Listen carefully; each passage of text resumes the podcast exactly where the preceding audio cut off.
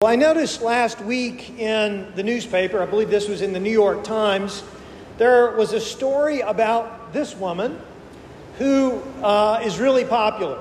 Popular with groups of people, especially in New York and other places, uh, because she can channel the dead.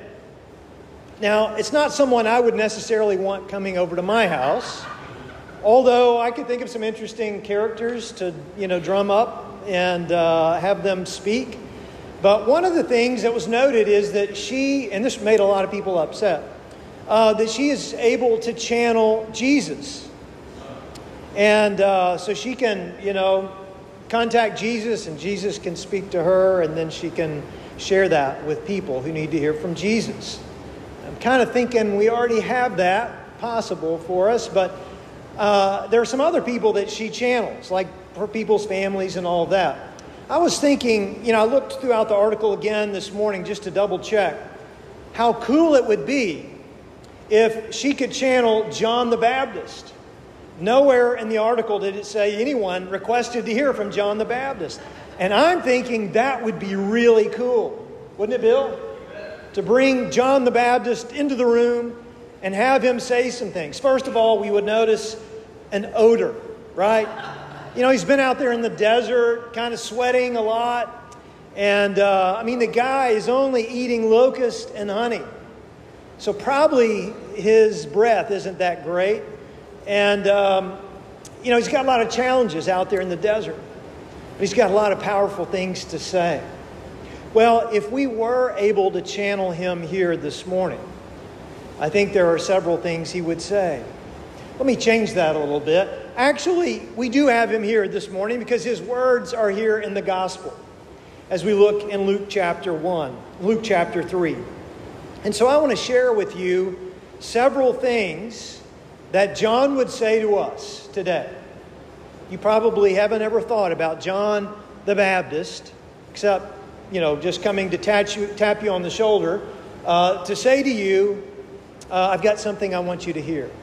So, the first thing he would say to us is keep your ears open. Keep your ears listening. We find here in the gospel that the word of God came to John. That's what it says.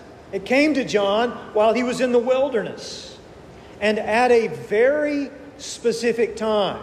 All those hard words that I read earlier, and by the way, the one that has Abilene is not Abilene, Texas. Uh, but all those, those difficult cities to pronounce and all that, Luke is getting very specific. He is describing something so that the people who are getting this gospel can understand that this is factual. It didn't just kind of happen whenever somebody thought it happened, it was very specific. That it happened on this day, in this year, in this place with John the word of the Lord came into his ears or into the ears of his soul and spoke to him. And so his ears were obviously quite open to God. Now, our ears are not always open, are they? Uh, we may not always be listening. You know, there is a difference between hearing and listening. And some people say listening is just the natural thing we do, hearing is something different. I usually roll that around another way to say we can all hear, but are we really listening? Uh, Epictetus said, We have two ears and one mouth, so that we can listen twice as much as we speak. So, isn't that true? You've got two ears, one mouth. What does that tell you? You should be using your ears more than your mouth. Listening. John would tell us today to do that. John would tell us to keep our ears open, to hear what God has to say to us in this place and at this time. Or as you go to work tomorrow, or you go to school, or you go to the store, or wherever it is that you go that you could know that God gets really specific in speaking to you wherever it is that you happen to be. With whatever it is that's going on in your life, God has something to say to you. And it might just be through someone like John the Baptist who has a specific thing to say to you. Maybe it's reading a scripture, maybe it's hearing a song, maybe it's seeing something in nature. And it begins to speak to you, and you come to understand wow, God is speaking to me. We do this by staying in Scripture. Uh, if you are keeping up with our Advent candle, I believe it was on Wednesday or Thursday, maybe Thursday. It talked about uh, someone who read the Psalms every day. The whole Psalter. He read it every day. And that's why his name's on the calendar, right? If you do something like that, your name will end up on an Advent calendar. You'll go down in history. But he would do that every day. And, and you can imagine how God spoke to him every day as he read through the Psalms. Whenever we get into Scripture or allow it to get into us, we hear from God, don't we? I can assure you that that will happen. Even if you're just reading a few verses of Scripture a day, you are going to hear something from God. I believe it. We also do this right now in our Advent devotions uh, on Wednesdays. We met last week for uh, soup and devotions. And we heard some, some words, just some short little devotions but they spoke to us. And maybe for some of you, uh, there was something that you really needed to hear in all of that. So when we gather as a community, we can hear from God. And John says, keep your ears open. But also, what John would say to us is, keep your eyes looking. Keep your eyes looking. The other day, I went to, uh, I had to get some new glasses and uh, finally got them to where they work right. But the eye doctor told me is one of those, hmm. You know, when you get that from a doctor, you know there's something not right. Hmm. And I said, Why are you hmming me? And he said, um, I forgot what the actual term is, but basically, I have fat eyelids, okay? and my eyelids are getting so droopy that it's impairing my sight. And he said, You're going to need to have some surgery to get that fat taken off of your eyelids. And I said, No, that's not going to happen. And he said, Eventually, you won't be able to see very well at all. He said, You can probably already notice it. Your eyes are not completely open, you're not getting enough light in, and chances are you're going to run into something. And so I thought, wow, this whole time my eyes, I mean, they're already kind of squinty anyway, but my eyes aren't as open as they need to be. Luke wanted his readers to know just what it was that John was preparing for. I love the canticle that was a part of our readings this morning and the scripture reading from Malachi and John. It all fits together if you're paying attention on this second Sunday of Advent. It all comes together. It's about preparing.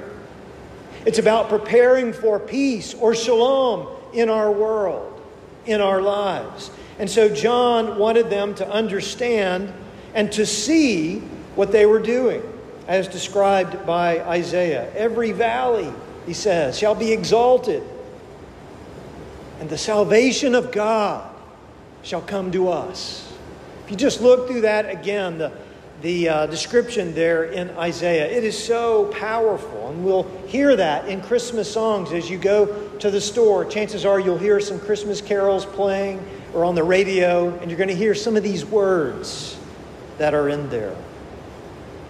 John wanted them to open their eyes to see what they were preparing for, to see what God was beginning to do in the world. And, and Luke, writing to his readers, is wanting them to know, these different churches that are hearing this gospel on a Sunday morning, for them to hear this is why Jesus came into the world.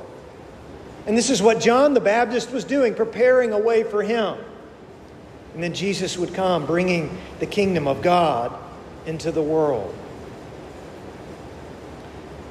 I love Anne Frank, don't you? We all had to read Anne Frank, I guess, in middle school or somewhere along the line. There's a quote from her She says, I see the world being slowly transformed into a wilderness. This is why she, while she is in hiding from the Nazis, because she is a Jew. She says, I hear the approaching thunder that one day will destroy us too. I feel the suffering of millions.